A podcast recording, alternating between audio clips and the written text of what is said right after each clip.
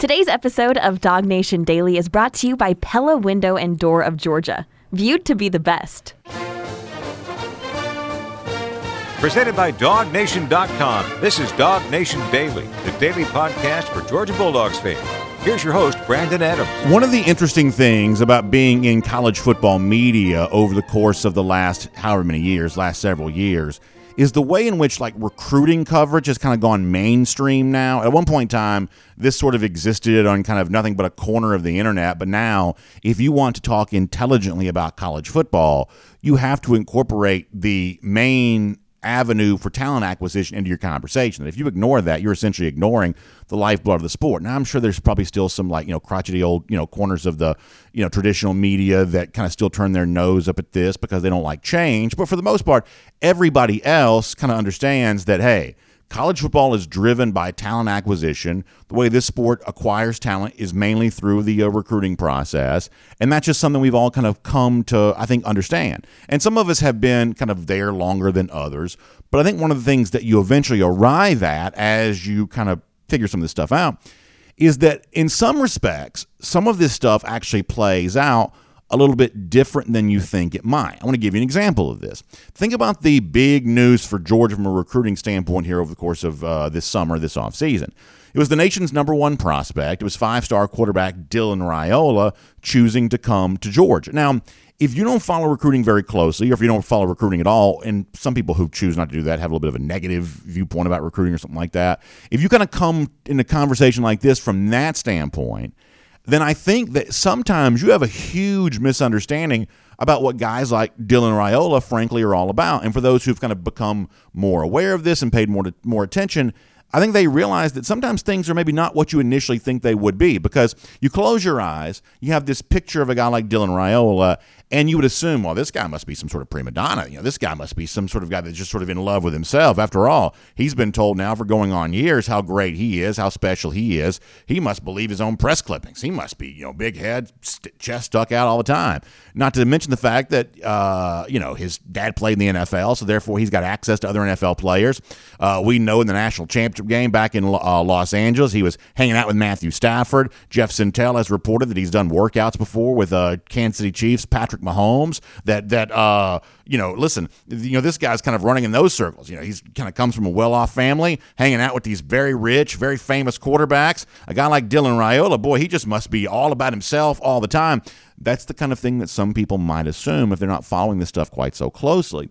But those who are paying more, you know, closer attention to this, one of the things they know about Dylan is, his dad played in the NFL, but he was an offensive lineman. He was a center. And I think those of us who've kind of gotten a little bit more acquainted with Raiola, I think we see something kind of cool from the standpoint that when you were a quarterback who was, you know, uh, mentored and, and, and, and raised is the right word here, when you were raised by a former offensive lineman, I think that kind of gives you a little bit of an interesting, you know, mindset and insight into football as a quarterback. I think that's sometimes mirrored by his other quarterbacking mentors. You know, I saw where, uh, um, Patrick Mahomes this past Christmas, what he gave all of his offensive linemen instead of like tailor made uh, irons, you know, big golf bag, golf clubs, things like that, clearly taking care of his offensive linemen. And I saw something similar as well from another guy who's kind of a mentor to Dylan Raiola, Matthew Stafford, who after the NFL draft, you know, the, the, the Rams went heavy for offensive line again in the first round and uh, he was talking about how much he loves the fact that these offensive linemen are there and the commitment that the Rams have to putting a good offensive line in front of him, especially now that that Stafford's you know 35 years old, and you know that's not exactly a, a young guy anymore by NFL quarterbacking standards necessarily. But what you see here is is that Raiola, who was raised by an offensive lineman, has these quarterback mentors who have shown their love and respect for their own offensive lines and Dylan Raiola kind of brings some of that to Georgia here himself because on social media, when he could be like bragging about himself or showing off photos in some new car or whatever else, you know, kind of sort of prima donna ish things you might imagine a quarterback like that doing. Instead, Raiola is oftentimes on social media talking about players other than himself, either recruiting guys to join him at UGA or celebrating when they do. I'll give you an example of this.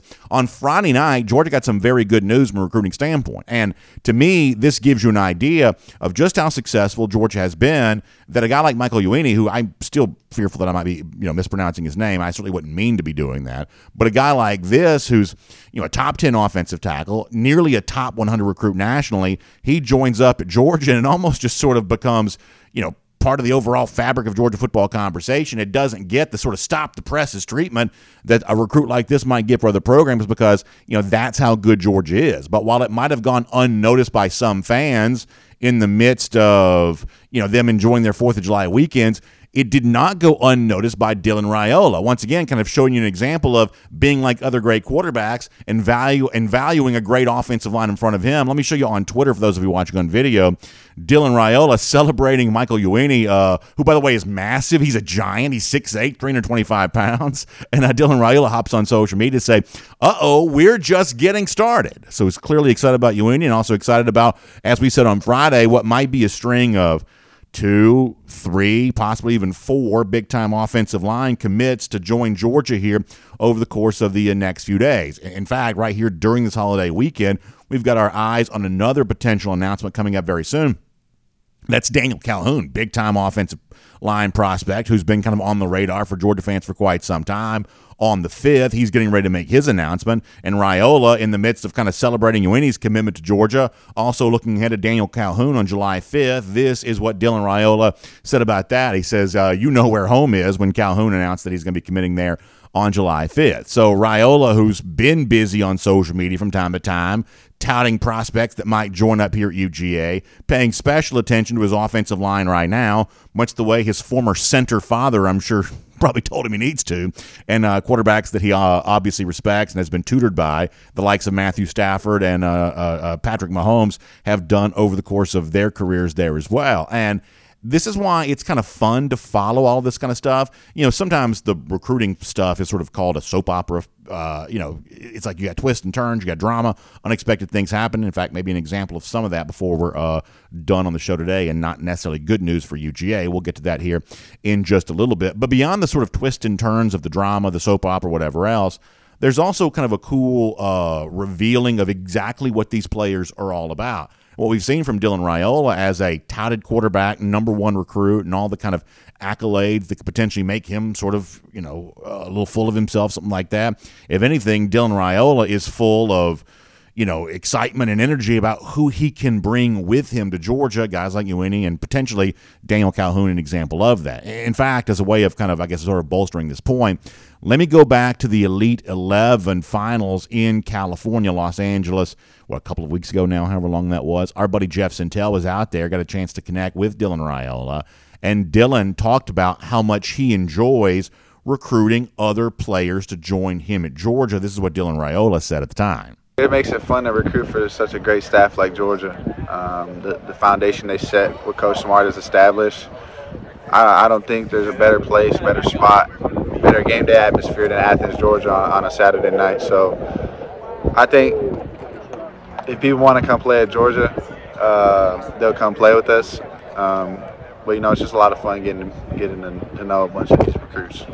I have my dawgnation.com comment section pulled up, and uh, Monkster, one of our commenters, says that Dylan appears to be a very mature, well centered young man. I'm impressed.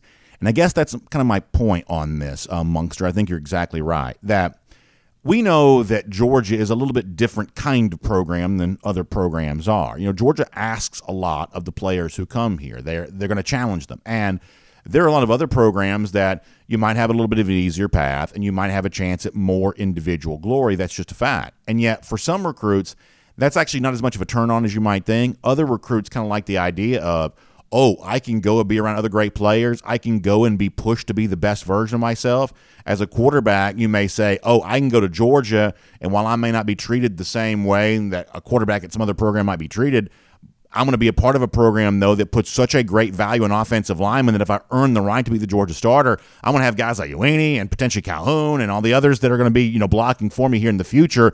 And that sort of feels like a very good place for a guy like Dylan Raiola to be.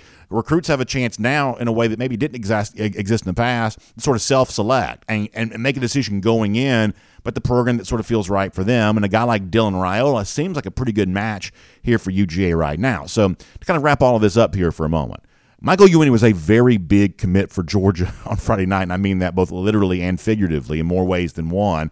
A big time addition. A lot of Georgia fans may have uh, been busy and doing cookouts and things like that. They may have missed it.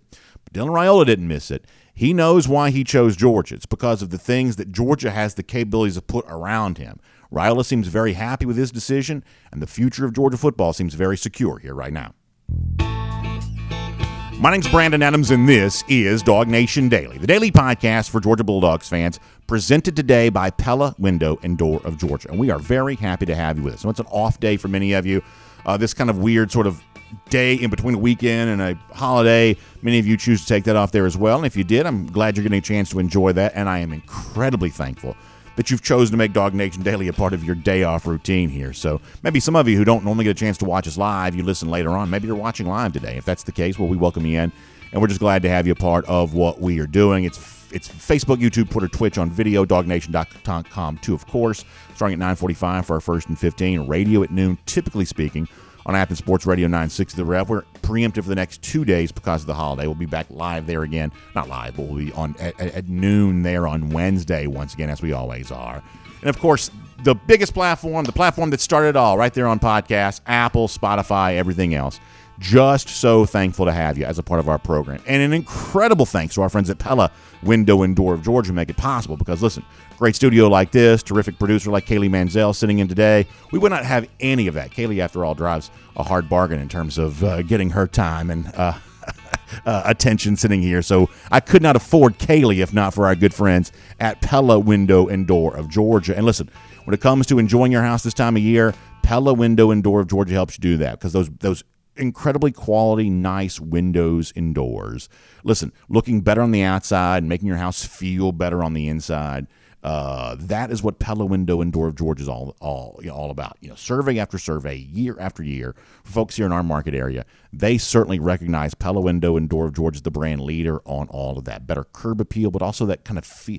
You know, you don't want like drafty uh, house in the wintertime. You don't want that like you know that stuffiness kind of in the summertime, that still air that sometimes uh, kind of you know in in your house when you have like improperly sealed windows, you know, poor doors. When you, when you have something like that, that's what Pella helps you avoid. They just it's the best way to take the best care of maybe the most important thing in your life, which is your your house, your home. That's your number one financial investment, maybe, and that's also maybe the place you have like the largest sort of emotional connection. Uh, take good care of your home. Pella windows and doors give you a chance to do that. So give them a call 678 638 1429.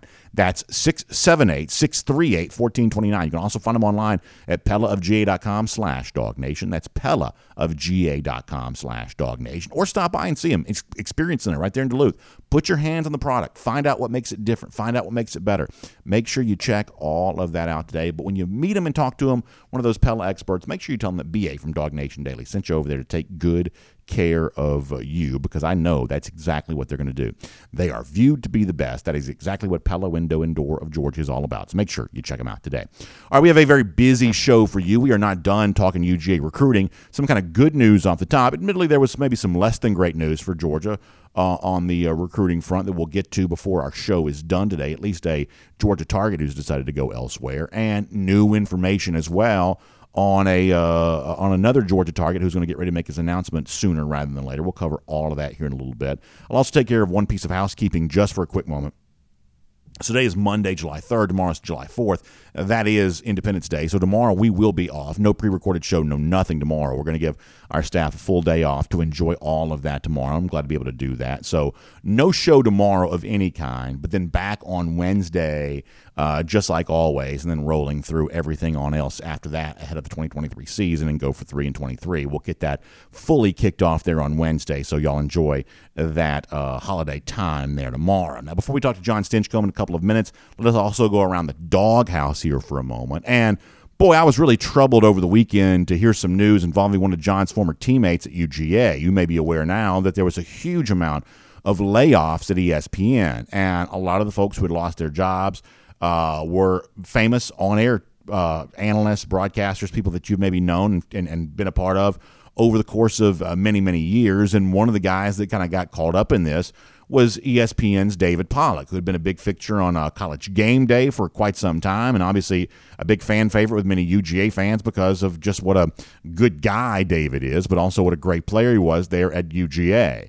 And I mentioned this on social media on, guess it was Friday, Friday or Saturday, whenever. Um, that this kind of came out uh, uh, officially. I think this raises a lot of questions for me, and we'll get to some of those questions here in a moment But I want to pause here and kind of just share a quick message from David. And you may have read this at dawgnation.com or you may have seen this from David on Twitter. Listen, there's a lot of stuff that sometimes happens for a lot of us when it comes to a professional standpoint they have no control over whatsoever that, that you may be in a position professionally where you just sort of feel like, hey, things are happening that are outside of my control, outside of my, you know, whatever. And the only thing that you can do is choose how to handle it, right? The only thing that you can do is choose how to be the best version of yourself in the midst of situations you can't control. And I don't know that anybody could ever have modeled that better than what David Pollack did over the course of this particular weekend. That clearly he's not happy about losing his job at ESPN, you would imagine. And I'm sure maybe he feels like that he should still be there and somebody else should be gone. And yet, you talk about classiness and you talk about the right perspective and the right mindset. You know, David's not only a guy that we enjoyed cheering for as a football player. I think we got to be inspired by his actions there too, because I think I think he models the way to behave in the midst of challenging professional circumstances, something that all of us may deal with in some form or fashion at some point in time. So let me let you hear David Pollack here. Strong words from him on the heels of losing his job at ESPN. He was video on Twitter. This is audio for us, but it's the message from David. Take a listen to this. What is up, everybody? I think a lot of the news came out today, and um, a lot of y'all heard that uh, I won't be brought back to college game day next year or to ESPN. And um, just wanted to say thank you to so many people. I just appreciate everybody along the journey. You know, 12, 13 years ago, ESPN taking a chance on me and all the people that I get to work with. Man, I got to work with so many great people and do so many things that was so awesome for so many years. And I'm just very, very thankful for it. And um, I don't know what's next. I have no clue what's next in my life. But I, one thing God's shown me all along the way, man, is He is for me. He's not against me. And NFL broke my neck. Career's over. fine TV. Um, you know, found coaching the last couple years, found speaking the last couple years. So I know God's got something amazing for me. I don't know what it's going to be, but thank you to all my teammates and all the people that played a part in it, and uh, all you that watched and cheered me on. And um, I don't know what's next, but I know it's going to be amazing. I think that's classy. I think that's inspiring. I wish that all of us, certainly myself, for sure, you know, we face a circumstance that might be challenging with our work that we handle it with as much grace and as much dignity as David handles that there. I just think that's really, really cool from Dave, and one of the reasons why I have liked him as long as I have, and one of the reasons that many of you feel the same way. Now, on a completely different note about the same subject, y'all, I think this is troubling. And I got a very interesting collection of messages from some of you this weekend where people were saying, you know, BA, you've been talking about this ESPN thing for a while, and I wasn't quite so sure I was on the same page with you but now I'm starting to see what you've been saying. The concern that I've been expressing for a while is is that the SEC has fully hitched its wagon to the foreseeable future to the ESPN ABC family of television networks. That's the SEC's only media rights partner. And this huge collection of layoffs for ESPN shows you that what ESPN essentially is is a very large failed business. ESPN has a lot of revenue, it's very big. It's obviously the main focal point of live sports on, on, on television. It is a very big business, but it's not a profitable business. And, you know, we are hear all the time that, well, you know, you know, TV drives college football. College football does whatever TV wants. We've heard that for a long time. That that's the main source of the revenue that makes college football such a big business. But when you do whatever ESPN wants, which is what the SEC is kind of doing, right? When you make every decision on the basis of what ESPN tells you they want you to do because they're giving you these hundreds and hundreds of millions of dollars, if you're the SEC, I think you have to wonder is ESPN going to lead our league into a better direction than it's led itself? Because whatever you kind of see going on for ESPN right now, ESPN has led itself into this direction. And sure, there are challenging circumstances. You know, people's viewing habits have kind of changed. You hear about cord cutting, things like that. But but but still, ESPN has been in charge of its own demise here. ESPN has led the way towards its own situation here. And now ESPN is also leading the SEC in the direction that it thinks it should go because it's the one that's sort of paying for everything right now. And if you're the SEC, you better be very careful to make sure that you know what you are doing, trusting completely the ESPN, ABC family of networks here to sort of lead you towards the future because decisions like this. I think would cause you to raise eyebrows here a little bit. ESPN College Game Day still has a lot of cultural currency. That is still a very kind of big you know, part of the college football media landscape. It may not be as big as it used to be, but it is still kind of the flagship show, the sort of flagship non game broadcast entity that exists in college football.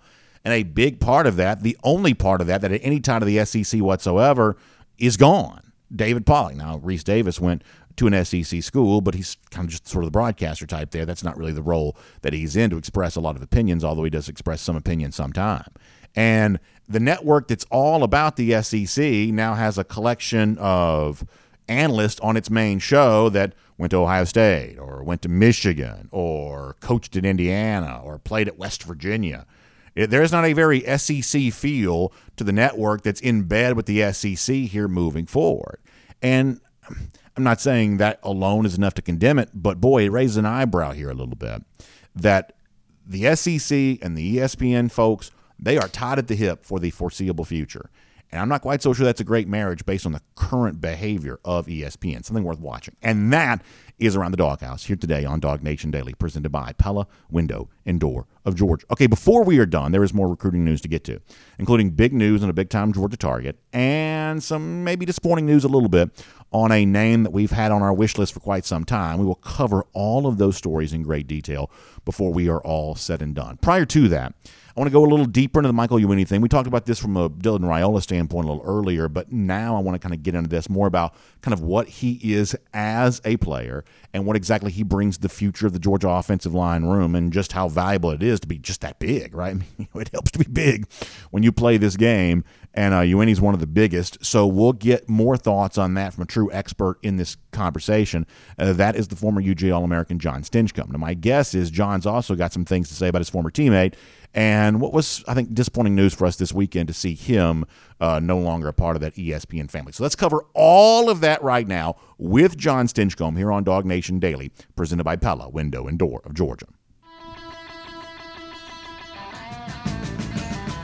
From Athens and across the SEC or wherever the recruiting trail may lead, here's a DawgNation.com insider. A lot to talk to Jon Stinchcomb about. We're glad to be able to get the chance to do that here today. Jon, kind enough to join us. And Jon, Georgia did get an offensive line commit over the weekend. I'm curious to get your breakdown on that in a uh, bit, as you're often kind enough to do. But let me ask you about your former teammate, David Pollack. I, I was really disappointed to see you know him uh, you know lose his job at ESPN over the weekend. We played the audio of what David said about this. Very classy in stepping away. He's going to have a million opportunities. That's what David wants to do. I'm not quite so sure what David wants to do, but he's going to have a million opportunities to do you know whatever it is that he wants here. But I don't know, Dave, uh, Jon. This this concerns me a little bit when someone who's as college football as it gets, as entrenched in the SEC as it gets, when there's not room at ESPN for David Pollack, boy, it makes me wonder about ESPN a bit.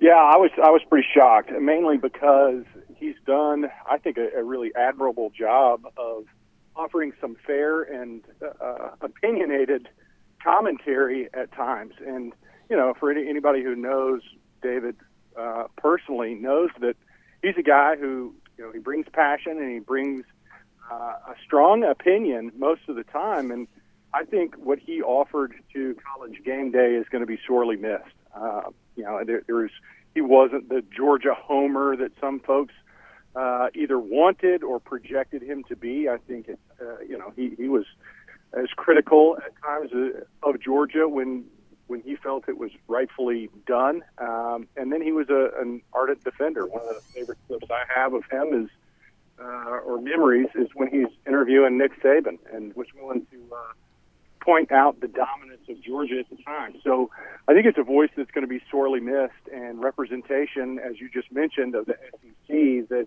they're going to have to figure out in another way if, if it's not going to be from uh, one of the best to ever play in the SEC. Uh, at, at the very least, but across college football landscape.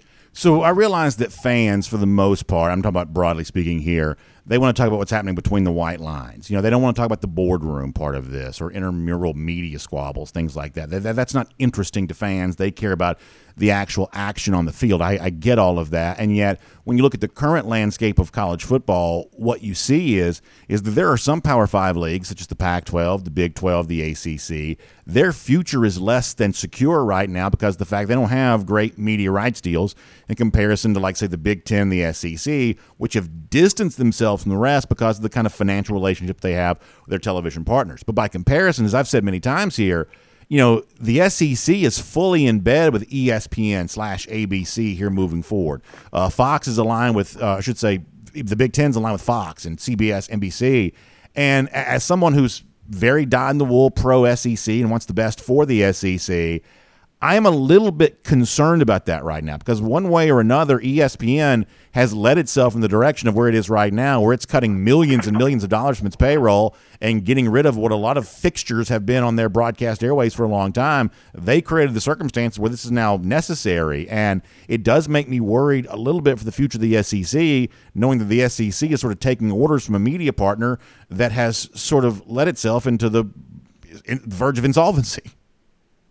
Yeah, it, it's pretty crazy to me. Uh, when, in addition to Pollack, you see the names of Suzy Kolber and, and uh, Coach Van Gundy and Jalen Rose. I mean, across the board, there's a lot of high quality commentary and uh, just characters that we've grown to love in all across all sports. And to see the purge that happened, uh, I think it's pretty shocking. And I understand the direction of of media, and a lot of it is streamed and online. Uh, but if you, if you water down the content, let's be honest, the reason why sports is is the juggernaut that it is is because it's entertaining. And I think when you bring quality commentary into the mix, it elevates it. And there's a reason why we don't watch the games on mute, and some folks uh, pick and choose the iterations on Monday night that they want to watch a football game, it's because it adds value. And um, I understand the direction of, of saying, golly, we, we're, we're looking at our bottom line and cuts need to be made. But uh, anytime you water down the, the quality of a product, it comes at a huge cost. And so I, I hope there's another shoe that drops, and uh, specifically for the interaction of the ESPN and the SEC, uh, representation matters. And there is obviously a, a glaring uh, hole there in representation from the SEC that Pollack once filled, and they're going to need to find another answer for pretty quick. Georgia got a, I mean, this literally figuratively, a big recruit on uh, Friday, Michael Uini, uh, essentially a top 100, top 10 rated offensive tackle, giant of a man. This is one of those things that Jon I sort of joked with some of our audience a moment ago, kind of flies under the radar at Georgia because UGA sort of used to getting these kinds of commits, and this was, you know, for all intents and purposes, a, a holiday weekend, so maybe didn't get the full attention of Georgia fans the way that it should.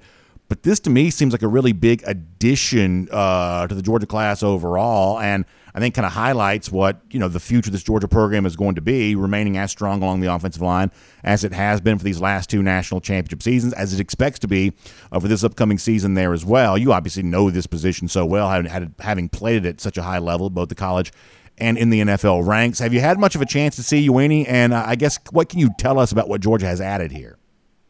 Well, I think first uh, let's comment on Coach Searels' ability to yeah. step in and, and battle against Michigan and Alabama for these top recruits. So you you look at the other schools that were coveting his uh, his play at the next level, and they're the best of the best across the country. And um, for Coach Searels to be able to compete at that uh, in the recruiting uh, world the way he's done so far this year with with three commitments so far and still a number of players in the hopper that that are potential.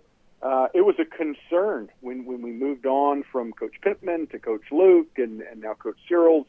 Uh, is there going to be a drop off? And seeing a top 100, top 10 tackle commit to the University of Georgia, who you know six seven, two ninety. I mean that's a lot of clay for a Potter to work with. Yeah. And, um, a, a, a, a talent that is is highly sought after. So it's exciting for Georgia for a number of reasons, and, and one of those being that Coach Searels is is not allowing that drop off in uh, keeping the, the cabinets full of talent at the O line position. Yeah, I don't know who could have ever asked questions about, you know, Stacey Searels coming back to Georgia, whether that, that or not was a good thing. That couldn't have been me, Jon. I, I, don't know who could have ever asked any kind of, you know, pointed questions about are we sure this is the direction the Georgia offensive line uh, needs to be going here. But in, in all seriousness, I mean, I do think the Georgia offensive line a year ago was as much a reason they won the national championship as really anything was. And I do think they are poised to add a lot of, I mean, you know, crazy things happen, anything can change but they're poised to add a lot of big time offensive linemen here over the course of the uh, next few days, it would seem. At least the chance exists that's a possibility. I do think Searels has made a resounding defense of himself as Georgia's offensive line coach as as how he's performed since he's gotten the job. Yeah, and and uh, it's worth noting, and you know, I'm I'm assuming there's more to come, but you look at the wins that he's had, and a lot of it has to do with the performance on the field. As a recruit, you want to make sure uh, you know, the, the program is succeeding. How about my position group? And the performance of the offensive line this past season um, is one of the reasons, is one of the primary reasons that Georgia dominated all but one game they played in all year. And it's a testament to the resiliency and the uh, ability for Coach Searels to come right in and uh, take take a, a mix of experienced players and some guys that were still cutting their teeth, um, and and develop them and put together a, a group that performed at a really high level. And that is that's the number one recruiter. Guys want to be a part of a great program that my position group can thrive. And and Coach Searels has proven that that's an opportunity for all players that are willing and wanting to come to be a part of the, the Georgia program. I want to make one more point about this. I realize I'm not exactly breaking sports here when I say the offensive line is important. But, Jon, what I really believe you've seen happen in college football the last couple of years, and the transfer portal, I think, highlights this. If anything, big time offensive tackles have proven themselves to be even more important than they used to be, and they've always been one of the most important things on the football field on, on either side of the ball. I mean, we see big time transfers now at almost every single position. Georgia lost a you know promising prospect on the defensive line, Bear Alexander, going out to USC. You may get the big time defensive line transfer. There are a couple of examples of that taking place the list of big time offensive tackle transfers is zero. The, the, they just don't hmm. exist. Look at the NFL draft, the tackles that got drafted. They're not transfer players, you know, for the most part, that big time offensive tackles, for whatever reason, seem to go and stay because programs, I'm guessing, do whatever they can to kind of keep those guys in their program. Marius Mims flirted with that prior to the 2022 season, ultimately stayed where he was. Um, that if you get the big time offensive lineman on your campus, these teams seem to do whatever they can to keep them in place. And therefore, the transfer portal that's sort of the quick fix for almost every position, it is not proving to be a quick fix along the offensive line. So, Georgia winning these kinds of recruiting battles, Georgia having the kind of offensive line depth that it appears that it has here this season, Jon, that's the championship differentiator because there are a lot of teams who don't have it.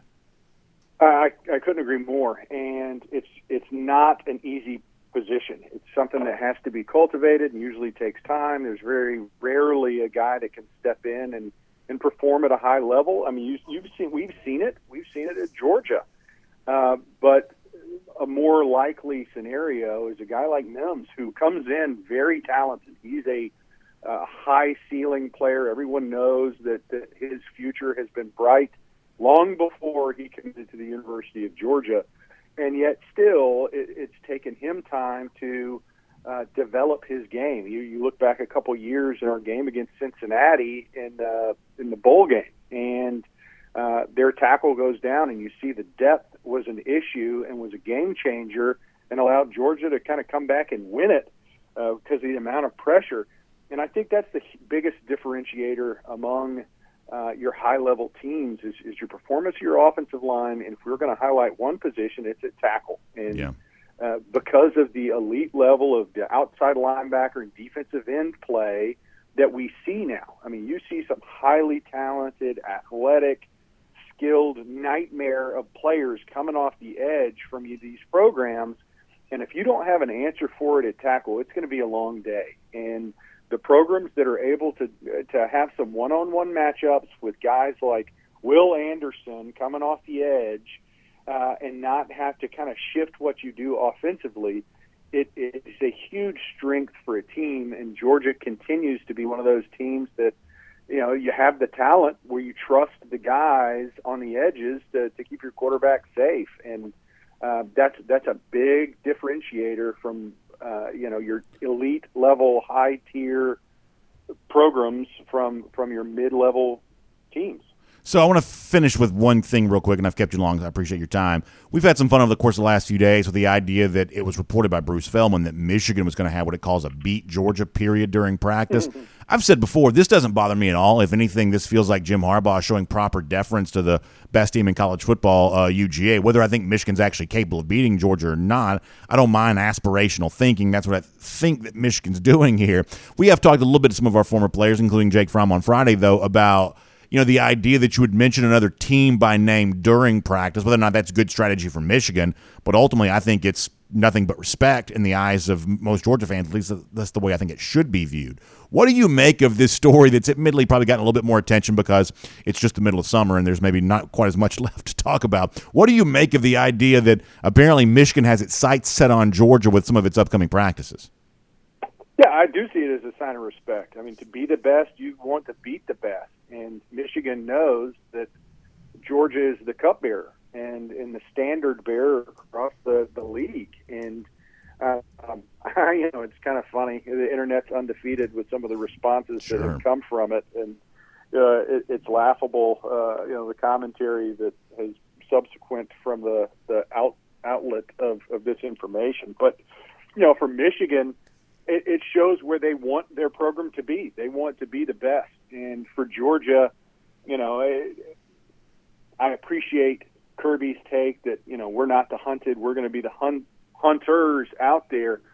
But it, it also recognizes that across the country, everyone knows the program to beat, and and let's recognize for an extended period of time, it has been uh, the school to our west, and and now it's Georgia, and it's because of Coach Smart's ability to to raise the program, and now everyone is is wanting what Georgia has been able to establish, and it, it continues to seek after, and that's you know the the wor- the world's best collegiate football team, and um, I you know for Michigan, I, I appreciate it. I also appreciate the the folks that have pointed out they might want to start with a, a TCU day and build Yeah. up, but uh, yeah, it's it's it's good stuff all the way around. Jon, great to have you here. Hope you and your family enjoy a wonderful Fourth of July. Is this the holiday where y'all get the get the uh, the slip and slide out and go into the in, into the pond? Is, is is that the Fourth of July That's tradition? it. Okay, I love it. We've shown this video before, and we may need to pull it back out again because the big uh, former uh, Super Bowl winning offensive tackle on the uh, slip and slide into the pond is quite a uh, visual to see there. But I'm glad to know that family tradition lives on. Yep. So hopefully the weather will hold up because uh, we've got hundred feet of plastic ready to roll out and slide into a pond. It's a, it's a good time. Jon, that does sound like a good time. All right, y'all enjoy that. We'll talk to you soon. All right, All right. Appreciate it. Go dogs. Yes, sir. Happy Independence Day. for sure. Let's take a look around the rest of the league. This is SEC Through. Yeah, so uh, Jon, not to get into his business here, but uh, got a nice pond in his home, keeps it well stocked. Uh, you know, kind of a fun thing uh, they like to do. But on the Fourth of July, they also put like the long sort of like slip and slide type thing. It's like a homemade slip and slide, I guess, type thing. You know, into the pond, and they run, they take off. We've shown this video before. I don't believe I have it uh, for you today. But maybe we'll get a chance to show it to you again sometime. And they just run, slip, slide right into the pond. Psh. Like that to me seems like the way to celebrate our nation's birthday. In fact, I don't know you get more American freedom than that. So, heartily endorsed by me, uh, Jon Stinchcomb's way of enjoying the 4th of July and finding any way you can to cool off this time of year. Boy, uh, it has been mega, mega hot over the course of the weekend. I don't really know what the storm front uh, kind of looks like the next couple of days. Some of y'all are better at the weather stuff than I am. But uh, uh, if it's sunny outside, trying to stay cool is a big challenge. We were at the pool yesterday. Gosh, it was hot, but it was also really, really fun to be out there and enjoying all of that. And by the way, when the weather is really, really hot, one of the things that I know gets you feeling happy is the idea of cooling yourself off with one of those nice, pleasant Caribbean breezes. The kinds of things that you experience when you're on a Royal Caribbean cruise vacation. You know, we've been telling you now for the last couple of days that there is new uh, I guess, rollout of our DawgNation cruise for 2024. And the cool thing about this is it is bigger and better than it's ever been before as we get ready to go cruise around the SEC, courtesy of Royal Caribbean, because we're going to be on board uh, Allure of the Seas here in April of 2024. Still leaving out of Port Canaveral, just right down the road from us, uh, just past Orlando. Still going to Perfect Day, Coco Cay, along with Nassau there in the Bahamas there as well. But for the very first time ever, our friends at Royal Caribbean are offering the three and the four night sailings. Ours is a four night cruise, of course.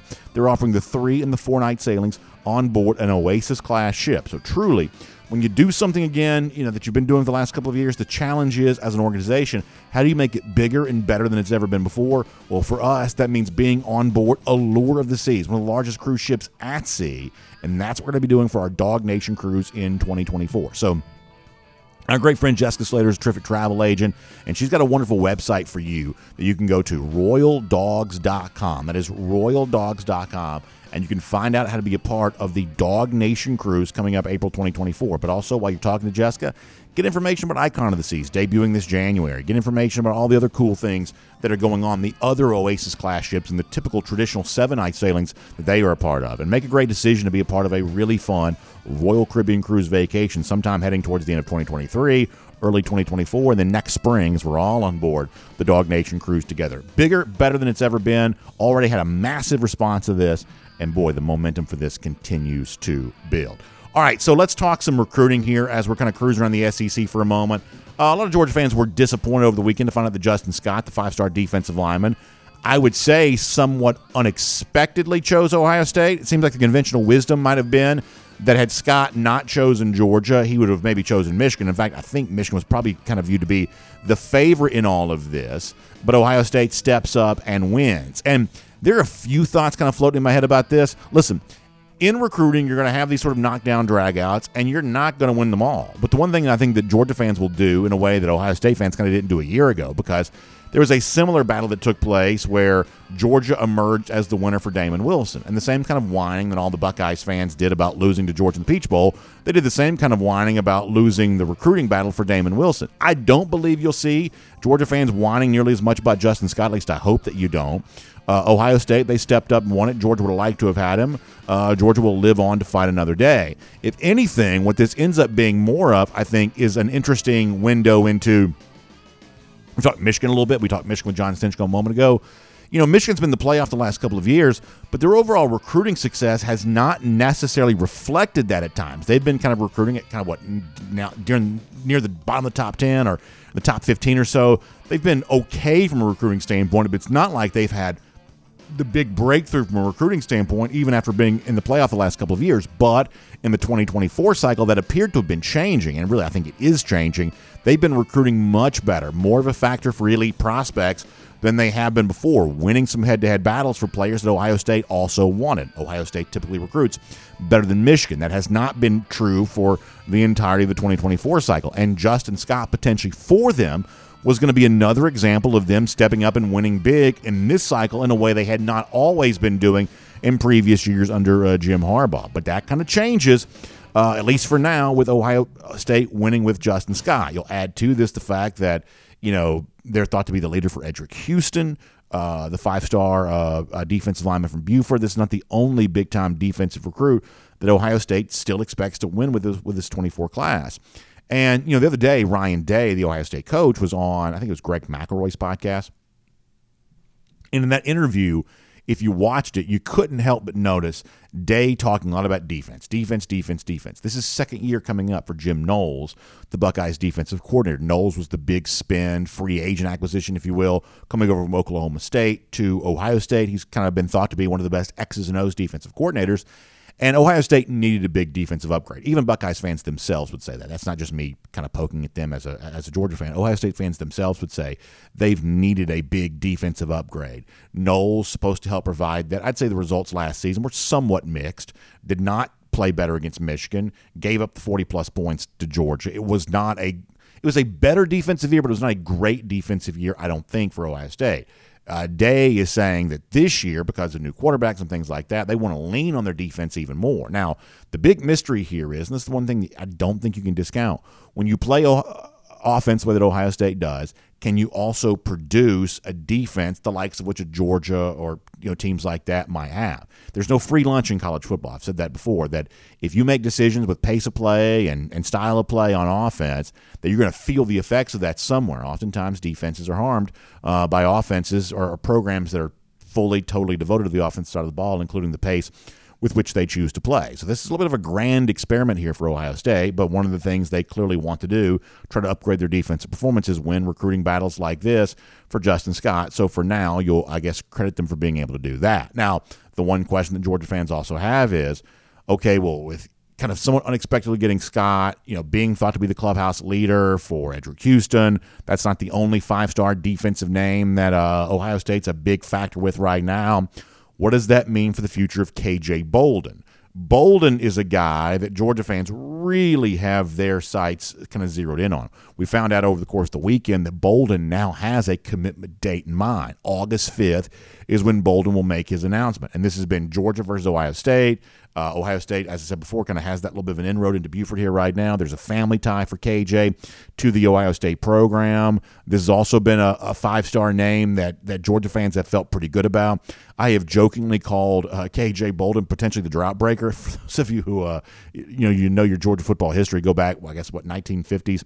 One of the four numbers retired for Georgia is a guy named Theron Sapp, who to be frank, as a player, is not probably in the same category that what Herschel Walker and Charley Trippi and Frank Sinkwich, the other retired numbers. He's probably not in the same category as those guys, but he got his number retired because at the time, beating Georgia Tech for Georgia was a very big deal as hard as it is to imagine now, at one point Georgia had a very long losing streak to Georgia Tech. Theron Sapp helped stop that. He became the drought breaker. That was his nickname, and he kind of lives on in Georgia lore because of that. Well, I've sort of jokingly said that KJ Bolden could be Georgia's new version of the drought breaker because those of you who follow recruiting in our state know pretty well that a lot of these elite Gwinnett County prospects, Bolden goes to Buford High School.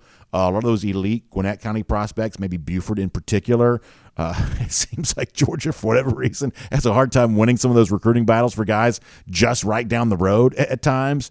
Uh, Bolden seems like your best chance to do that for the class of 2024. So if he does come to Georgia, as a lot expect he would be, he'd be a defensive back of safety at UGA. Then he may be the new version of the drought breaker, kind of ending a long drought for Georgia in Gwinnett County. A lot of Georgia fans wonder, does that change now that Justin Scott kind of adds the Ohio State recruiting momentum? You also hear about a recent visit for KJ to Auburn and the fact that, you know, they kind of want to be a factor in player in all of this. I guess my best guess is is that ultimately this probably still does come down to Georgia Ohio State. I do take the Buckeyes very seriously, as anybody probably should in any major recruiting battle. But I also don't see any reason why Georgia fans should be, you know, worried about their favorite programs pitch to KJ either. This is going to be one of those that kind of probably goes down to the wire in August 5th, just the latest or the next maybe twist and turn in that story. So we'll see what KJ announces here a month from now. But information, news on him with the Buckeyes clearly still a very big factor in all of that. And then finally, as part of our SEC through, away from the uh, subject recruiting, I thought that Joel Klatt, who I think is you know, kind of being promoted right now as the Fox Sports version of what Kirk Herbstreit has been for ABC and ESPN. And frankly, I think that Klatt's probably pretty good. Uh, you know, he's his his voice has kind of uh, grown and resonated here in college football circles. He seems very interested in college football, uh, and he, on his own, I guess, podcast, he got some attention for something he said about Texas. I want to read this quote because I think it's kind of interesting when you start thinking about a year from now when Texas and Oklahoma officially join the SEC. Klatt expressing some skepticism about how Texas might fit in here in this league. He says this notion that Texas is going to go all of a sudden roll into the SEC and start winning it's very similar to the notion the Aggie fans thought they were going to roll in back in 2012 when they first came to the SEC. He says he says everything was going to be better, and it's like no, they were exactly as they always have been, what they were in the Big 12. I think it's a very interesting comparison that a lot of Texas A&M fans back prior to 2012 when they came into the SEC thought there might be this fresh start and Texas A&M would sort of finally fulfill its potential. Kind of long viewed as one of those sleeping giant type college football programs because they had a lot of resources, a lot of fans, but very little in the way of tangible winning. Texas has certainly been an example of that for most of the last few decades. Think about all the teams that have won the Big 12 since Texas last won this league. Uh, it's been a lot, and you know Texas kind of at times sort of looked no better than like an also ran type category, even though obviously their typical recruiting rankings aren't too bad, and their you know uh, notoriety is certainly you know very high. They just don't win nearly enough games. I think that Klatt's bringing up a pretty good point here, is that If that's the current f- state of affairs when you're in the Big 12, it doesn't get any easier coming to the SEC, which is why I think both Texas and Oklahoma would do right to take advantage of this final year in the Big 12. Something that Texas had a hard time doing. I'll, I'll acknowledge that. But I do think they probably have, if not the best quarterback in the country, probably the guy that's gotten less attention than he deserves and compared to others in Quinn Ewers. Uh, I think Ewers gives them a great chance to beat Alabama week two because that's a quarterback matchup that'll favor them. And maybe Texas, with the game against Alabama that appears winnable, and a Big 12 slate that's a lot easier than what they're going to face in the SEC, maybe they can prove Joel Klatt wrong here. I told y'all the other day, if you've been with us over the course of the last couple of weeks, my final uh, kind of cruise uh, show from the other day, I did pick Texas to make the playoff this year. And I told you as well, I don't feel good about that pick. You know, a lot of you w- would probably want to make fun of me of that, and I am kind of bracing for it. I didn't love my playoff picks, but you got to find four. And right now, I would say finding four is not super easy to do. That I do think that Texas sort of has its moment to kind of finally show we are better than what guys like Joel Klatt think we are. Even though the evidence is on the side of guys like Joel Klatt, who seem somewhat dismissive of Texas, the evidence exists for why you would do that. But Texas, with the quarterback in place, with the you know soft conference schedule in place for this year, they have a change a, a chance to change that narrative to a certain extent. Oklahoma does too. We will see what kind of momentum they allow themselves to enter into the SEC with next year. And for now, we'll make that cruising around the SEC, courtesy of Royal Caribbean. And boy, you want to talk about a phenomenon something we announced on Friday seems to already be taking DawgNation by storm. And I am so happy to be able to see that. In fact, I want to highlight that specifically right now as part of our golden shoe as we wrap up the uh, program here today. How about the Finnish long drink peach flavor? All across the peach state right now, our buddy Kenny, who's 13 Audax on Twitter, says the Finnish long drink has got me in a peach state of mind this 4th of July weekend. I'm telling you right now, that goes great with whatever like lake, pool, golf, whatever you got going here this uh, weekend. It goes great with it. He says, "Go dogs, go for three and 23." Hashtag golden shoe as well. You know, go for three and 23 get you put right to the front of the line. And frankly, enjoying the peach flavored version of the Finnish long drink, a good way to get some attention from us there as well. So, Kenny, you enjoy it. Hope all of you are having a wonderful 4th of July weekend. No show for us tomorrow, back on Wednesday. But before we say goodbye to you, let's remind you lousy, stinking Gators, what a miserable place that must be to be. 117 days from right now, it gets even worse. Georgia beats them again. That is our Gator countdown. We'll see you back here Wednesday. DawgNation Daily, presented by Pella, Window and Door of Georgia.